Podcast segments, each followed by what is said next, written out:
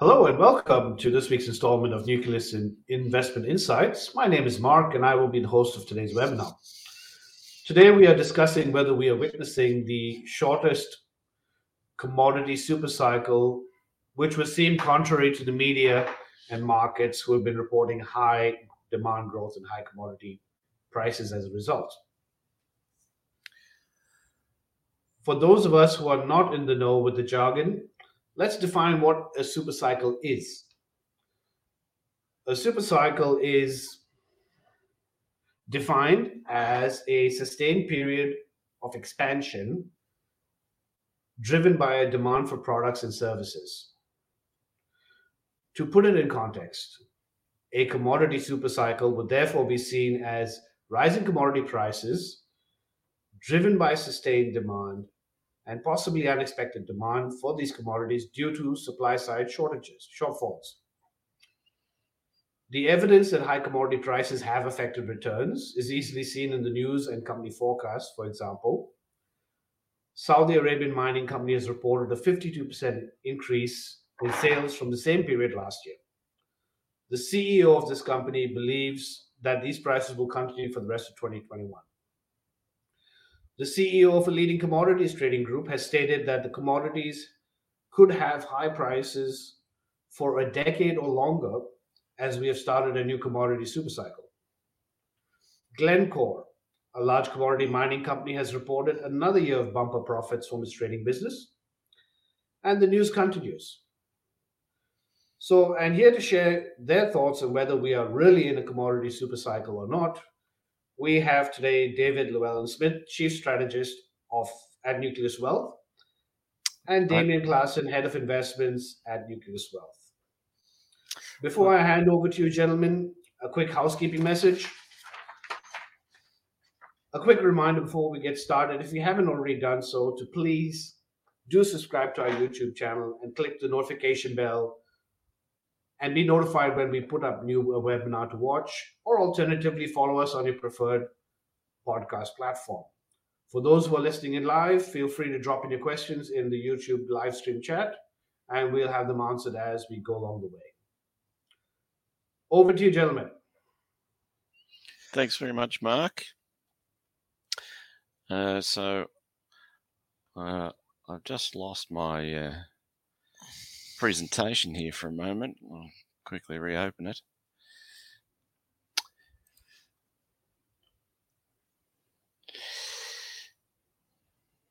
Okay, so the agenda for today is we're asking the question: is this the shortest commodity supercycle ever? Which is a little bit facetious because basically we don't think it was ever a supercycle to begin with. And so it's fairer to say that it's just a typical commodity cycle, and we're starting to see how that plays out.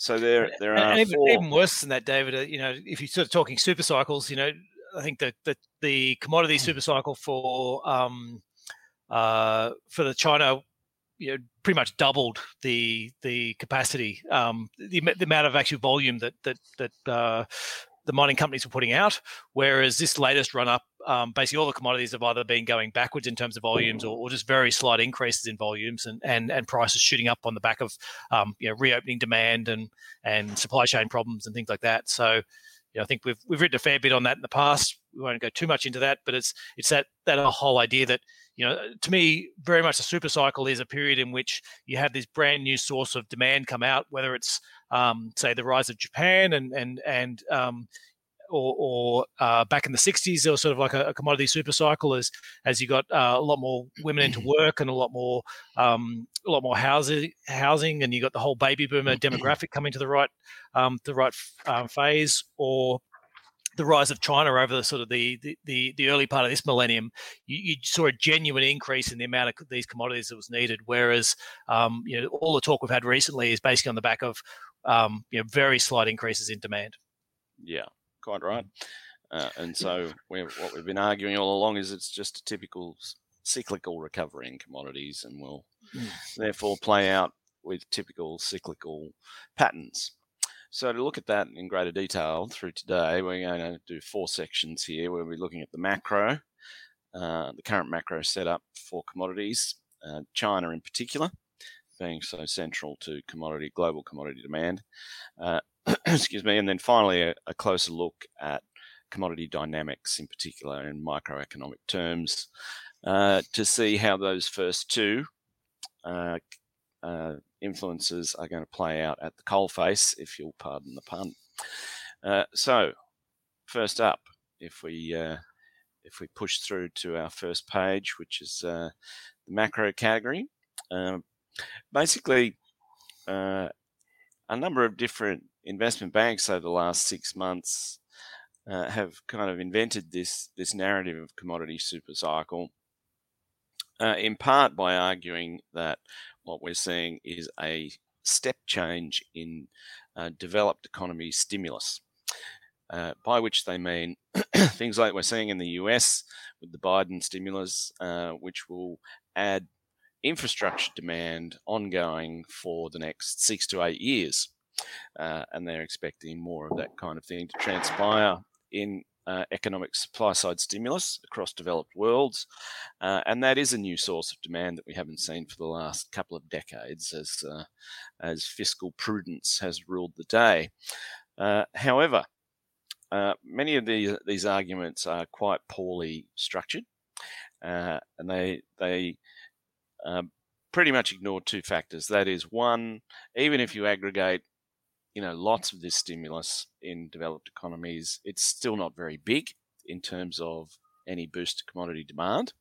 And secondly, if you look at China, which is such a massive consumer of global commodities everywhere, almost any metal you look at, it's about half of seaborne demand. And with iron ore, for instance, it's upwards of 70%.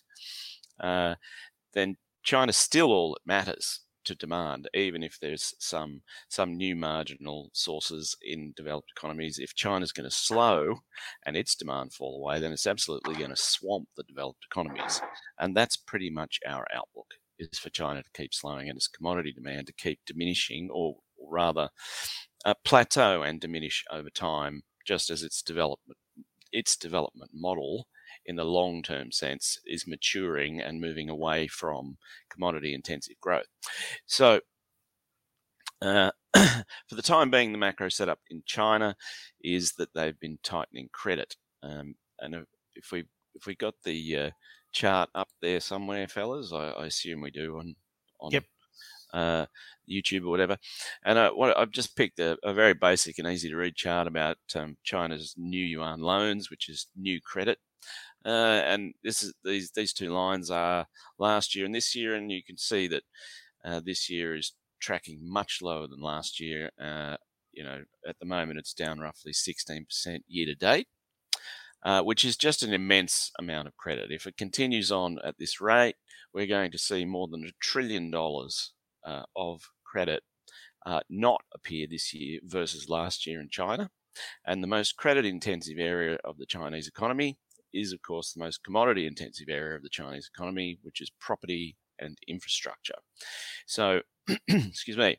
So that tells you immediately that the number one macro input into commodity prices for the last 20 years, which was a super cycle, is slowing dramatically in a cyclical sense. And so that means demand this year is going to fall away very quickly from the levels we saw last year. So that's an enormous headwind as we just start and kick this discussion off. If we look more broadly and globally at the macro setup for commodities, the second biggest kind of input into commodity prices is actually financial, and that is the US dollar plays a big role in commodity prices. When the US dollar is rising, commodity prices are typically falling because they're priced in US dollars, and it's always the reverse. When the US dollar is falling, commodities are typically rising. Excuse me. So at the moment, we have US reopening after its COVID shock and recovery, stimulus and recovery, and it's started to gather quite a bit of economic momentum, which has got the Fed looking at taper tapering, quantitative easing relatively quickly. It should begin certainly before the end of the year, if not the beginning of the next quarter. And that's got, a pretty reasonable bid under the US dollar. Now, we actually do see the US economy slowing relatively quickly later this year, and that will become part of this discussion later on. But for the time being, the Fed is moving in this direction. It's clearly going to taper. I don't think a lot of the doves on the FOMC board really want to, but there's a kind of hawkish revolution going on at the Fed, and they are going to push towards taper. So that gives you, Chinese credit growth falling away pretty sharply, and a rising US dollar. Now, those two factors together are quite a difficult macro circumstance for commodities typically. Obviously, because you've got eroding fundamental demand, and then you've also got eroding financial demand. So that sets you up for a relatively difficult, relatively strong headwind to begin with. Then we can add the fact that means higher US dollar. Probably means higher US dollar, weaker yen, which is sort of the more makes it more expensive. Weaker yuan, you mean? Weaker yuan, yes, which makes it more expensive for China to buy these commodities, which then sort of brings the prices down as well. That's right, and that's partly, I think, why they haven't cut any. They have started easing back from their credit tightening a little, but they're doing it only very slowly.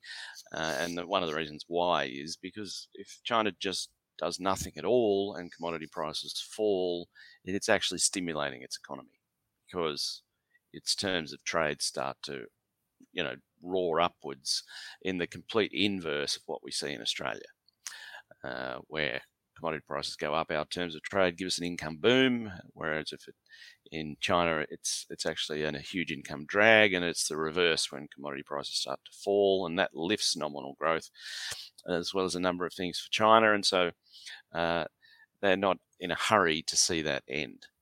So now we have a couple of other more positive stories to tell for commodities, one of them being the European reopening, where vaccines are going well. And there are, supports around the place already for whenever we see hiccups in growth. The Fed is tightening, but of course we have, the Biden infrastructure stimulus coming through, etc. Nonetheless, our basic view here is that in this kind of circumstance where you have China's economy slowing very quickly as it tightens credit, and a US economy growing well enough to generate sufficient inflation for the Fed to be a little hawkish and removing liquidity in those circumstances, you typically end up with a macro circumstance that is deflationary in general as commodity prices fall, and then you can end up into kind of self-fulfilling cycles because emerging markets in general start to suffer, not just China.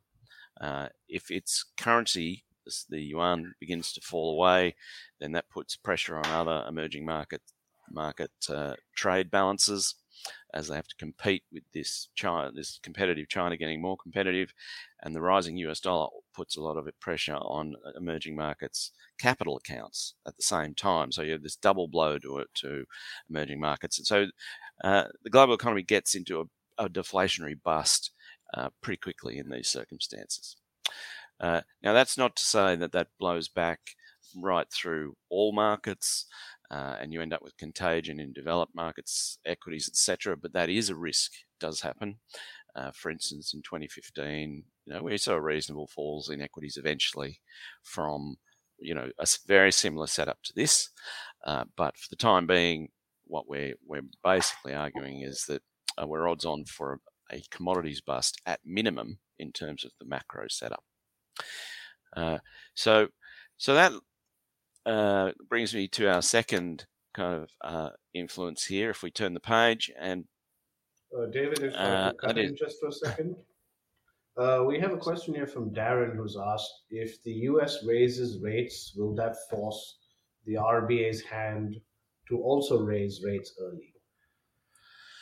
The PBOC, no.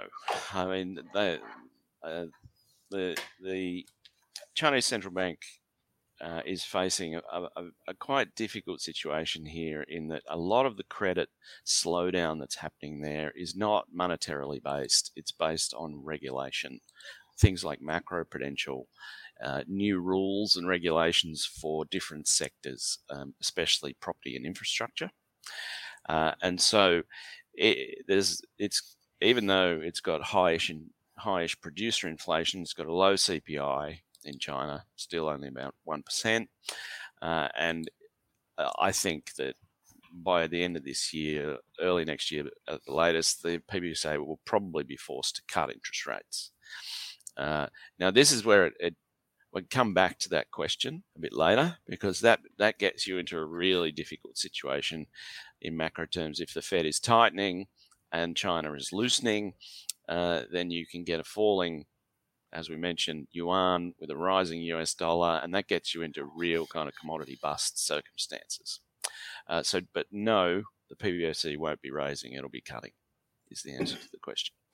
So, thank you. Back to sort of section 2, which is a closer look at China and what it's doing and why. And this is kind of what we've touched on already in terms of its very large role in commodities demand, but as well what I just mentioned, where it's tightening credit through various different regulatory mechanisms. And this is a process that's been ebbing and flowing, as we know, since Xi Jinping came to power in, 2011.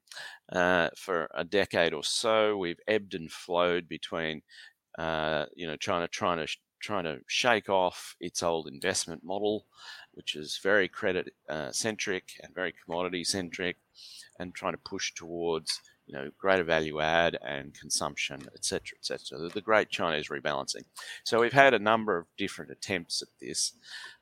In 2012 we tried, 2015, 2019, and again today, where they try to structurally reform the economy away from those old growth drivers and towards new, more value add stuff and households, etc. So what that's achieved over the years is some successful reforms.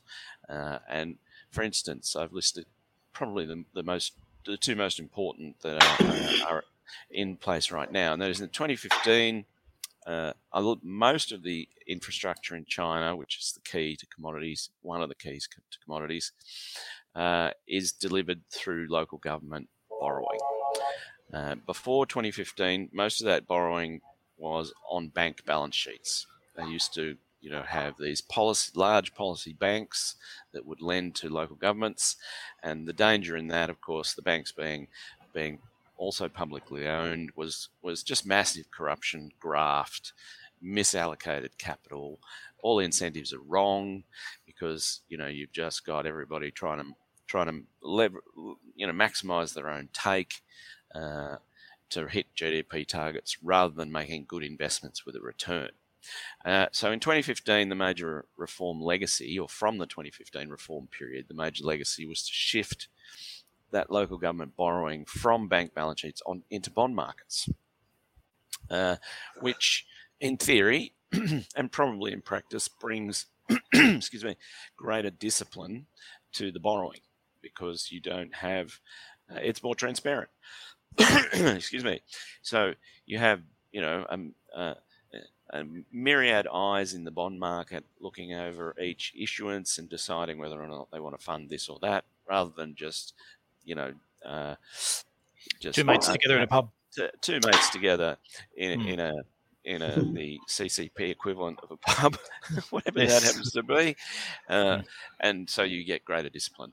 And so that's now been running for 6 years, and it's been quite smooth. It's been very successful, but it does pose a potential roadblock to the sort of wholesale stimulus push that we see in yesteryear, whenever China tried to wean itself off this credit investment model, growth would slow too much and it would panic and then just hit the button again and unleash rain credit on everything, and off it would go, and commodity demand would lift, and when they build millions of roads to nowhere and empty apartments again.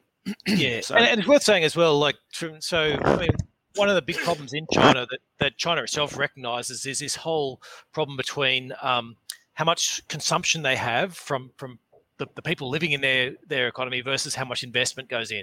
And they're currently sort of weighted more than any other country's ever been towards the investment side. So the problem is consumers over there don't make a very big part of their economy, and it's all about just borrowing and by and investment by companies and state-owned entities into infrastructure and into housing. And that's obviously not sustainable. At some stage you do need to let your people actually go out and do the consumption, or you need to switch your investment into. There's only so many bridges you can build across a river before you're starting to lose productivity rather than gain productivity. And so, and they've realised this, but it's that problem that they have in terms of the whole economy set up to pump out more infrastructure. And when they do try and slow down, unemployment starts to tick up, all the infrastructure companies and all the people who've made all this money from it, all the vested interests all lock up and start putting pressure to go back to the old model. And so sort of each time China tries to switch across, and then things slow too quickly, and so then they reverse course. And so, yeah, it's just sort of worth noting that the structure of the Chinese economy is very much in the wrong way, and they realize that and are trying desperately to bring it across to be a more consumer-focused economy. Yes, quite right. And that's what all these reforms were aimed at. So in 2015, we ended up with local government bond markets, which was a great reform. 2019's greatest reform legacy is still very much in train, and that is the three red lines policy for property developers. Now, they are just simple regulatory caps on property developer leverage, which obviously inhibit the scale of growth that these property developers are capable of, and therefore is designed very much to weigh upon the building of empty and wasteful apartments. Now, that policy is still playing out, and we see daily, new stresses arising from that one. I'm talking in particular about Evergrande here, formerly China's largest developer and now its largest casualty, with sort of $400 billion Australian dollars in debt, an almost zero enterprise value, and just leveraged to the moon, and it's selling assets hand over fist to try and dig its way out of this hole. It had a slightly better week this week, but it's still really struggling to overcome it. So what we're talking about here are structural speed bumps if China wants to turn around and juice this credit again.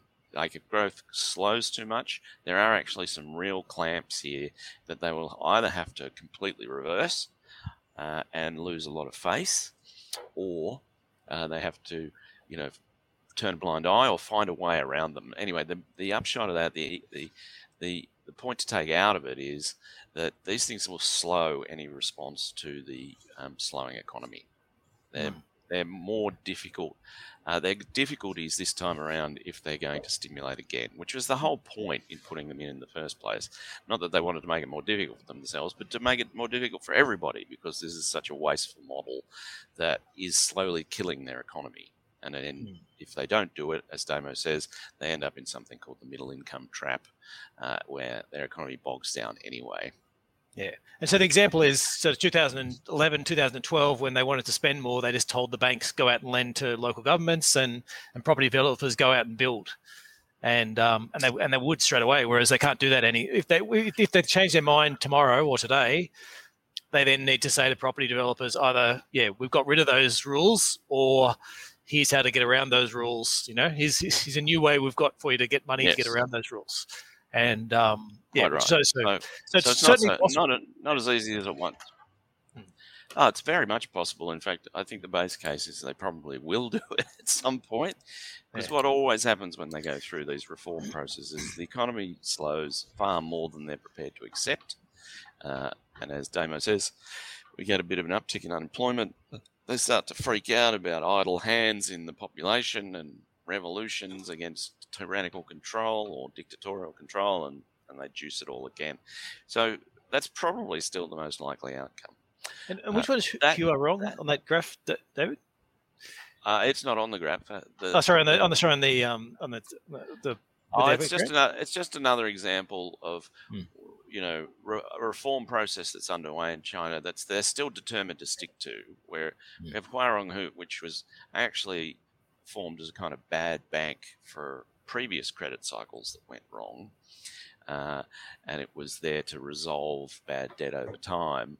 But it ended up becoming a corrupt source of bad debt itself over many years, and then its CEO, made himself a billionaire before having his head chopped off earlier this year. But it's another kind of example, as is Evergrande, where you have these very, very prominent Chinese entities that are sinking on the back of these regulatory moves, and they haven't been rescued. Huarong has not been rescued. And so it's a reflection of the determination of Chinese authorities to see this out this time. But then, as I say, we've seen this before. They always appear determined.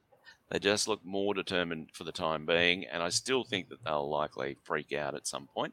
But again, it says to us that the easing, which we've started to see, obviously, as growth is slowing very quickly, we started to see some easing. The PBOC has cut the RRR rate and stuff, and there's been some talk trying to stimulate some more infrastructure investment, etc., at the margin. But it will be difficult. There are just a number of these difficulties there that show that A, they're determined not to do it, B, there are structures to make it harder that mean that as they do slowly turn towards more stimulus, it will take more time than usual and it will be more difficult than usual. So that obviously has implications for how far commodities can deflate in the short term. Now, the one kind of proviso I add to that is the cure for all evils in fiscal and monetary management these days is, ironically enough, COVID, which gives you the fig leaf coverage you need to do whatever you want anytime you want. So if the current COVID outbreak in China were to turn nasty, at the moment it's very small, but there are some reasonable scale lockdowns to deal with them already. But if that was to grow and become a sizable shock, then a lot of these rules that we're discussing that are in the way could be more easily junked short term, because you have the excuse of COVID, which is a free pass for government. So that's a kind of upside risk to this downside base case that we're putting for commodities. So that gives you then. So we've been through the macro and China as two big inputs, and what that gives you in summary is falling demand coming out of China, probably demand falling further than it would in previous cycles as well, and there's not enough offset elsewhere to change that. So that's our basic setup. So the third section of this presentation is then to look at what that means for how commodities work, typically commodities markets and commodity economics. And this is microeconomics. So basically in mining, there is something called a cost curve, which is simply that the price at which you can extract your particular commodity or grow it at, depending on what it is, etc. How cheaply you can produce it and sell it for a profit. And obviously that's going to, the curve is just a reflection of who's the cheapest rising up to who's more expensive, but still profitable. So what we call the least profitable end of that curve is the highest marginal cost producer. Now, that's a very important part of commodity economics. If you have a circumstance with a surplus of a commodity, any commodity, then that's where the price goes as quickly as possible. Because to stabilize, the only way to stabilize the price is to put pressure on that high cost, that highest cost marginal producer. Well, you want them to stop. You need those guys to stop producing. You need them to stop producing, exactly. That's how you balance the supply and demand equation if you have a surplus, which is what I'm arguing is emerging in a lot of commodities. And so what is really interesting about this one and harks back to what Damian said at the beginning of this presentation about what is a supercycle in commodities. In a supercycle, you will typically have either such demand, huge demand shock, or a supply shock where there's not enough, depending on which way you want to look at it, that you've got many, many years of high prices. And then over that period, new producers come in at higher production costs. And so you end up with higher marginal cost producers. And you get a much more expensive cost curve over time. That's what will happen in a supercycle. This time around, what we've seen is so swift. It's only gone for, 6 to 9 months. And it's really been driven by, very short-term cyclical pulses. There's been no time whatsoever for new supply or producers to come on stream.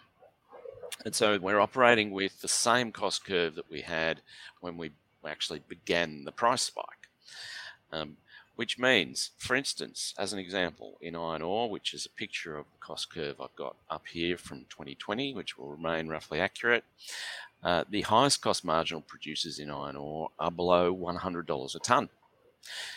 So at the moment, iron ore is sitting just above 160.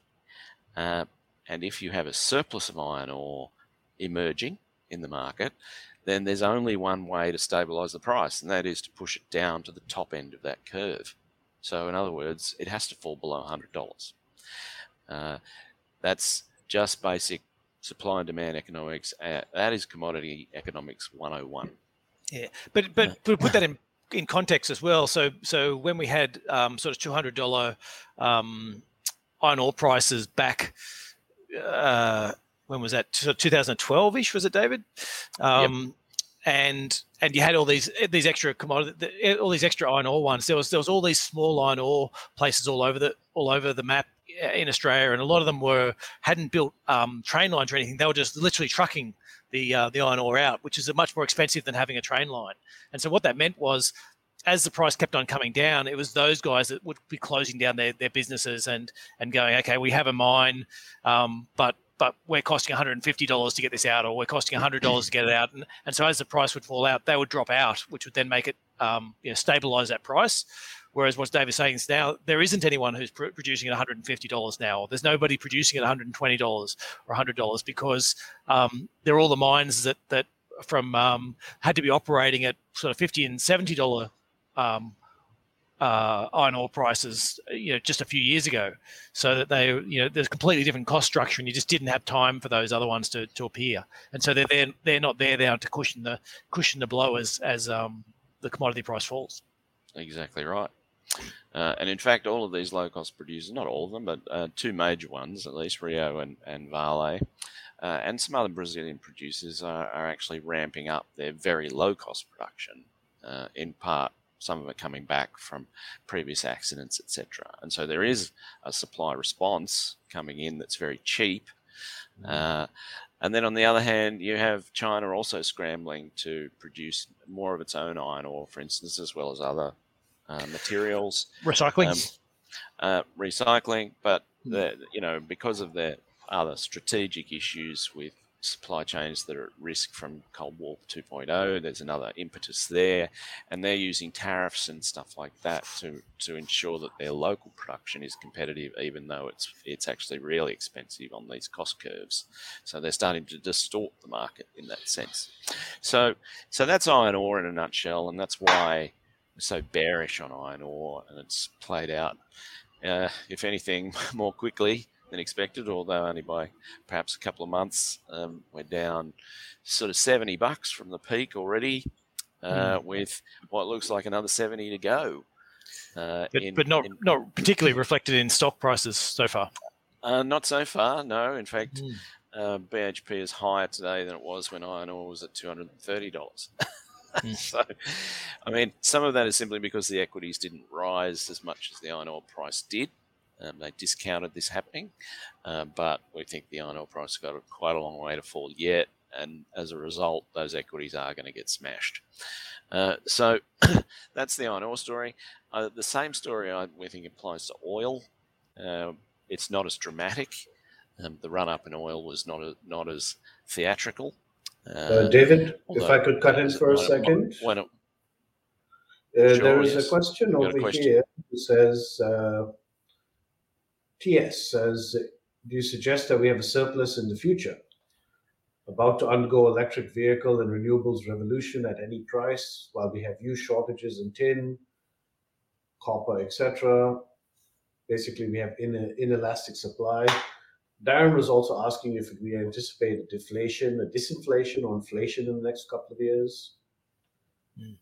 And do we see a commodity super cycle? Involved in going carbon neutral, with many countries committed to 2050. Oh, yes. We're just coming to that. That's quite convenient. So I'll address that in a moment if I can. Sure. So firstly, oil. Oil shot up to, we were nearly at $80. We're now down around 70. The marginal sort of highest cost marginal producers in oil are down around 50 in US shale, and so as Chinese demand comes off in that space as well. Plus, OPEC has already agreed to return an enormous quantity of oil over the next 12 to 18 months. Then there's Iran, etc. In other words, we think that there'll be an oil surplus relatively soon, and then it'll be forced down to its highest marginal cost production, around $50. And having said that, oil has got a slightly different, quite a different market makeup, in that oil wells deteriorate quite quickly. So if you're pumping 1 million barrels a day from an oil well, and it's a shale oil well, quite possibly next year it might only be half a million barrels a day. Some of the bigger ones, maybe only decline sort of 10% or so, but there is this natural decline built into it. Whereas that's not the case in the metals. The metals, you tend to be able to keep producing at the same rate or higher for mines until you finally stop. There's a they will have a certain mine life before they finish up, but you don't have that natural decline every year after year that you sort of see very much in the oil sector. Yeah. And there are other offsets in oil that make me less confident about that outlook as well. The bullish offsets, for instance, the global reopening, and if travel gets going, etc., lots more jet fuel and things like that. So there are, it's possible. I think oil has very much peaked, but it's possible that it could flop around between 50 and 70 or even 60 and 70. And the other things, OPEC obviously. Yes, and then there's the OPEC risk, of course, as well. Yeah. If we get down to 50, OPEC would almost certainly start to jawbone it back up. Or cut production, which is different, whereas the iron ore... It might be difficult for it, though. It's pretty complex politics in there at the moment. But the point is, yes, they may act. Okay, which brings us to base metals and this question of the EV or decarbonisation supercycle. In the short term, the China question applies almost as much to base metals as it does to iron ore. If China's demand is going to fall significantly in the next 6 to 12 months, then that's going to affect copper very much in the same way as it does iron ore. The decarbonisation push is sort of years ahead. So I wouldn't expect that to have much influence over the kind of forces that we're describing here. But I think more importantly, though, is just worth putting that into context as to what you expect from the decarbonisation. So if you've got... Yeah, if you want to look longer term, then yes. Yeah, but if you've got, even if you've got quite bullish expectations, say, on electric vehicles, and you say, okay, I think electric vehicles are going to have, hit 100% penetration, so all the new cars sold will all be electric vehicles, say within by early 2030s. You're talking about a 12% increase in the amount of copper needed. Like it's not that much. It's like 1% per annum extra copper that needs to come on. Like there's really isn't a it's this part about people say yes there's this great boom coming on, and you're like, yeah, there is. But copper, the amount of copper needed is actually just not that big as compared to the amount of copper needed to say for building all the houses in China with all the piping and electrical systems and all that type of stuff that go into it. It's just not that big. And then the other issue with the whole electrification is saying, well, do we end up with a centralized system like we have now, where you go there's these massive solar farms and everything, and they've got to pump electricity long distances to cities, and in which case then you could certainly make a case for needing a bit more copper. But if we're actually going to a decentralized system where you've got sort of local regions that sort of have battery power and sort of they produce a bit of wind power, a bit of solar power, but they're not actually hooked up to the rest of say Australia or the rest of the US, it's just sort of very localized systems, then the amount of copper might actually fall in terms of the number that you need. Like you can actually recycle all the existing sort of infrastructure that goes into producing electricity and sending it such huge distances that we do at the moment. So I guess what I'm saying is I'm completely on board with the whole, there will be a transformation of the electricity grid. I'm completely on board with the whole idea that, yes, we'll be moving to electric cars over a certain period of time, but just doing the numbers on it, they're just not that big as a percentage of the total amount of copper that gets used. Yes. Okay, So in short, we certainly see a decarbonisation super cycle. We just don't really see a commodity super cycle coming out of it, is how we sum it up. The other thing is the scale of ramp up in demand that Damian's talking about is rather steady and manageable. Yes, supply is inelastic, but for that kind of scale of ramp up, one really big mine is going to make an enormous difference. It's not the same as the doubling, trebling, quadrupling of demand that we saw in the China supercycle from various inputs, for instance. It's just not the same scale of demand. So we think that one's pretty manageable as well. So that brings us to our final section for today's. Oh, actually, sorry, quickly, David, I should talk quickly lithium as well. So yeah. Lithium is a metal that will make a huge difference. If we have all these batteries, it will make a huge difference to the amount of lithium that's actually needed.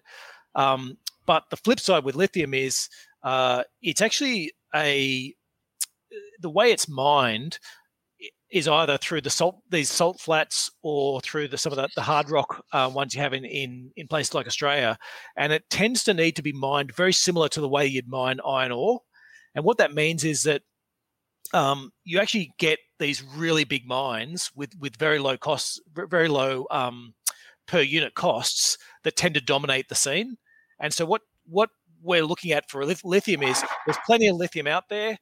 Yes, we haven't got enough to produce it at the moment, but we've actually had a huge ramp up in lithium demand over the last 5 or 6 years, and for most of that, we saw the falling of the lithium price, and because what it's basically about in the lithium area is saying one big mine comes on that'll take care of the next few years worth of demand and push prices right back down, and then you'll see prices sort of go up until you get the next big mine comes on, and then they'll plummet again, and then you'll sort of be back onto the next cycle. So for lithium, yes, there's positive signs over the longer term, But you really want to be careful that you're playing that cycle as looking at when are the miners coming on and when are they producing these big mines, because that's what's really going to drive it. It's going to be a very, very typical commodity cycle that you're going to see in terms of those, in terms of the cyclicality of the price there. Mm. Okay, so that brings us to our final section for this poddy, which is investment implications and what we're doing with our own portfolios. And what I guess it boils down to for me, most pointedly, is, we're currently caught in a kind of titanic tug of war between US inflation and Chinese deflation. So whoever's going to win that battle is really going to set the asset allocation agenda for the next, say, 12 to 18 months. And as you can probably appreciate from this presentation, we think that China is probably going to win. In part, it's going to win because all the factors we've already described, but it's also about to get a helping hand from the US Fed, which I basically think it's moving too early with its taper. And as a result, as we discussed earlier in the presentation, if that presents the world with a rising US dollar, just as China starts to heavily deflate commodities, then you can get into feedback loops that really crash prices very quickly.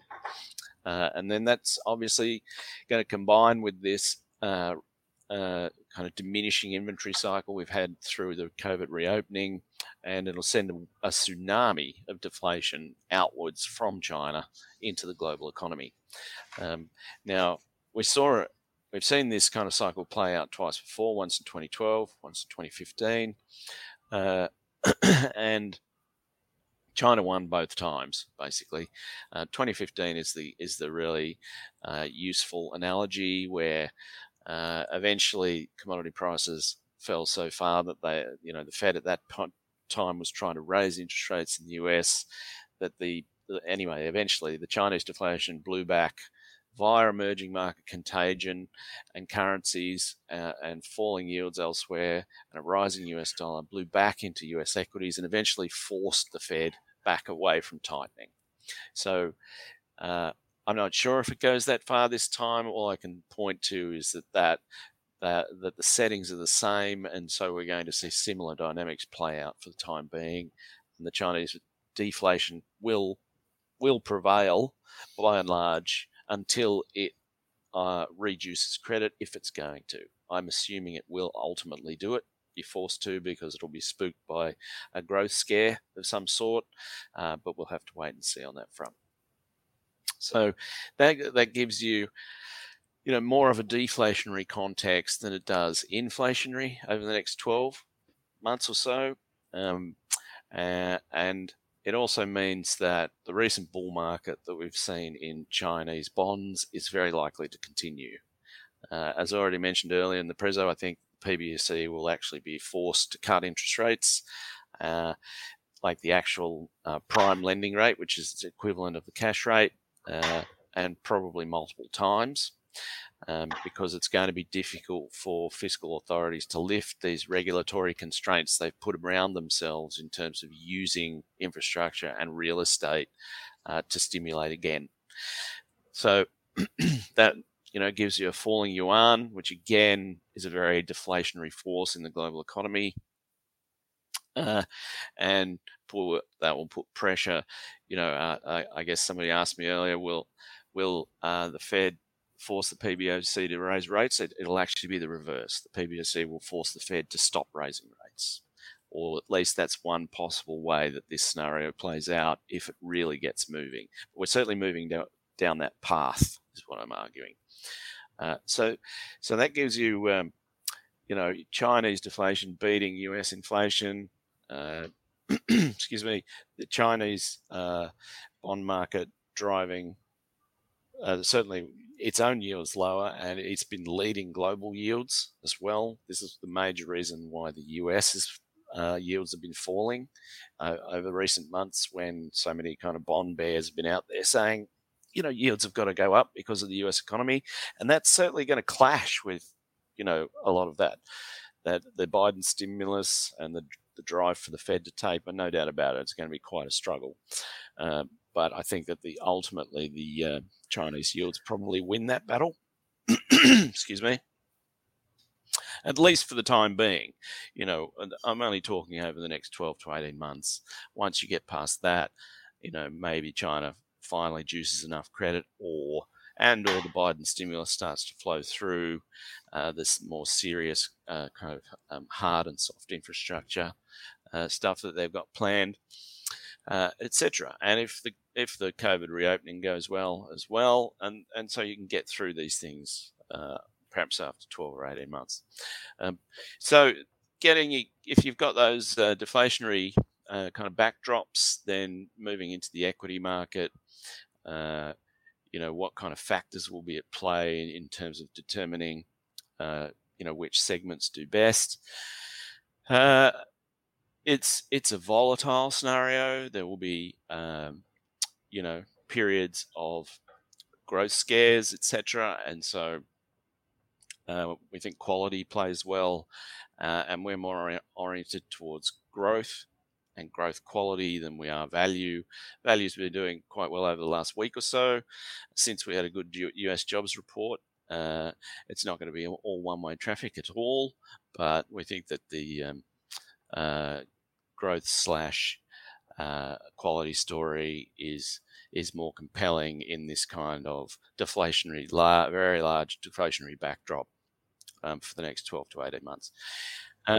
And then kind of bringing that back to Australia, it becomes quite a difficult story given iron ore is so central here and the other bulk commodities, which are also very high at the moment and providing some offset, in fact.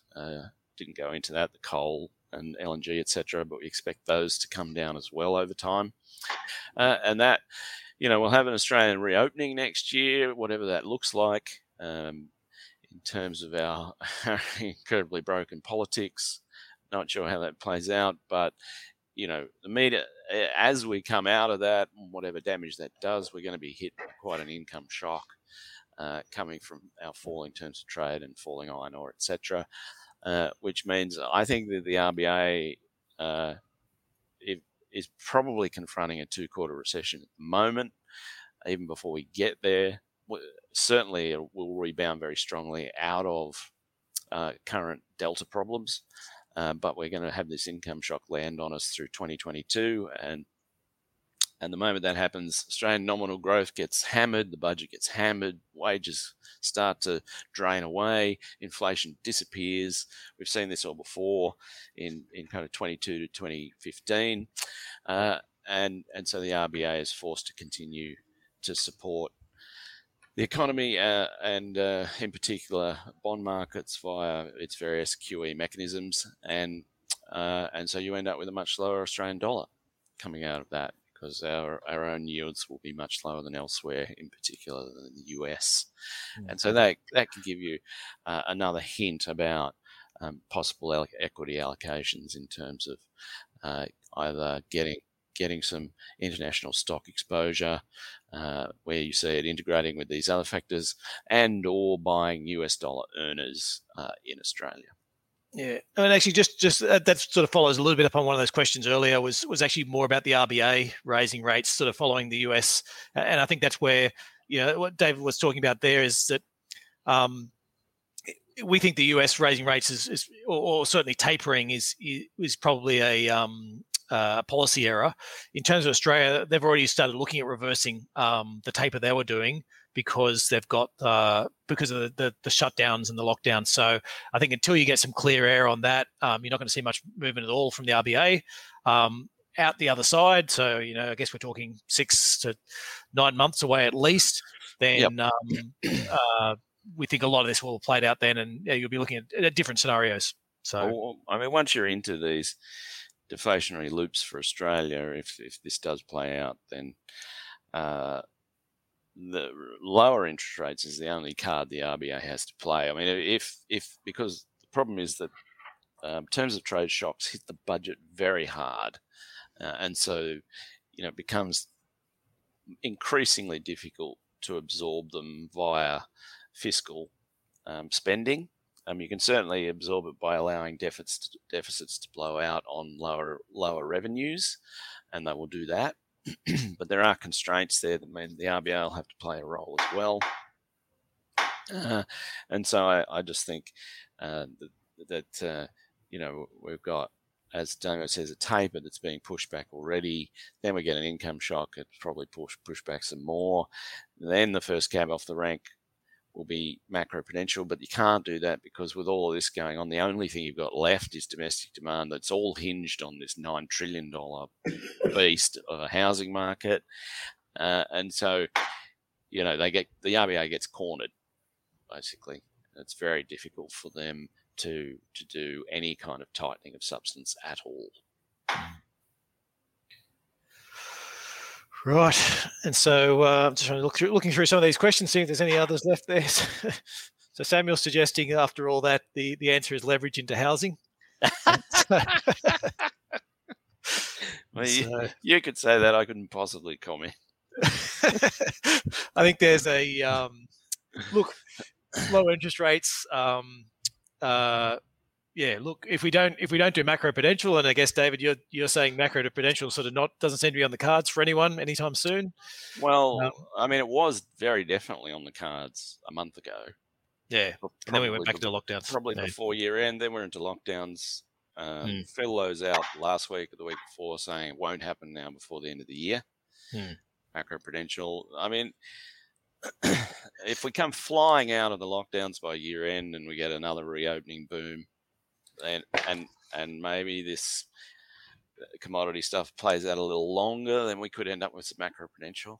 But it doesn't look likely at the moment. No, so, it's not likely at the moment. And so it does seem as if there's a reasonable sort of unintended consequence of all this is like trying to keep interest rates low, trying to support all the economy, and it just means that, as with all assets, they're just central banks and governments are pumping as much money into this as they can, and a lot of it ends up in the housing market, which is, of course, but there's a lot of risk to that.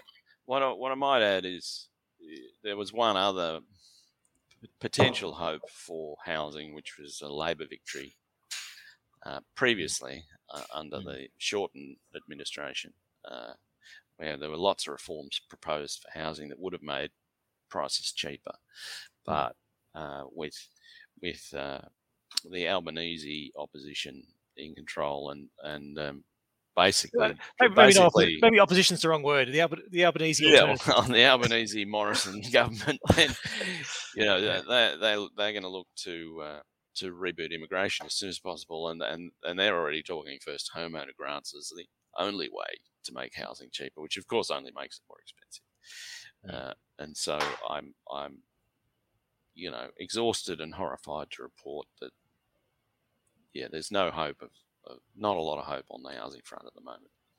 Well, lower prices. The lower price for more affordable houses, yeah. But in terms of, I think we've spoken about before in the past on this is that basically for housing, what you want is a bad rest of the economy, but not so bad that housing market falls over. So you're sort of in that point where you got to look for that. Yeah, things need to be bad, but not so bad they fall over, because if things get good and interest rates start to rise, then that's actually going to put a damper on all the housing market. So, but there is a sweet spot which, looks like we're a reasonable chance to head towards, where things are quite bad, but not so bad that house prices fall because you get all this extra support.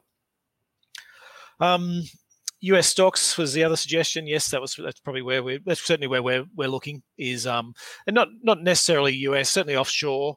The US has got a problem in that it's expensive, but still there's a lot of high growth stocks there. So that tends to be where we sort of filter in. Trying to think what other one? Perhaps US demand rather than US stocks, like we do. We do look to Europe, for instance, quite often to get better valuation on stocks that have exposure to the US. Yeah, absolutely. What other distractions can government use other than a property affordability? Now, is there much ammo left? Distractions to stay in power. Yeah, I don't know. There's an open question there, but yeah, there's lots of distractions. There's one big one that's probably coming, and that is some more saber rattling with China, I suspect, and go for a khaki election. I mean, that always makes for a very healthy distraction. Mm. Yep. And so the other question then is, RBA commodity index shows that this cycle's been going on from the lows in 2015, which found a bottom in the 60s, and based on the previous cycle, which started in the lows of the 40s, could we run more? I think we're pretty close to the top now. The RBA, remember, is a monthly updated one. If you look at some private ones, they've already fallen away owing to iron ore. But as I said, the two coals and LNG have been running hot on some supply side stuff, but and in particular some very hot weather in Asia and in Europe over the last month or so, which has provided quite an offset. But we just don't expect that to last very long. And China's already on the move in terms of producing more coal. So I think that those energy commodities will also deflate before very long. And once they join in, then the RBA index is going to roll pretty hard.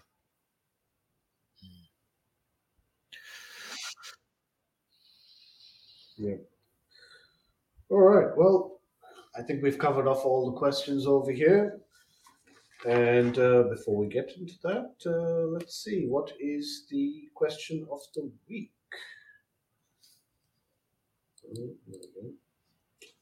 The viewer question of the week, and we encourage you to put your answers in the comments box. Will China or the US win the inflation or deflation battle, depending which way you want to look at it from? And we'd love to see your answers in the comments section. And thanks again for all of those who've watched this live and for another great episode. Thank you, gentlemen. And to those of you who have asked questions, I hope that you've taken some time and some wonderful points to ponder away from this. And we welcome your feedback on the show. We'd also once again like to take you to take a moment to click like on the video show. And finally, if you know anyone who might get something out of today's episode, let them know about it. And share us with your friends and help our show grow. If you'd like to see more of our content, head over to Nucleus Wealth /content, where you can see some of our previous webinars. We put these out on a weekly basis pretty much. And to stay up to date on news from us, follow us on the social media channels. Thanks again for tuning in from myself, Mark, and the rest of the team. We look forward to catching up with you at the next one. Have a great day.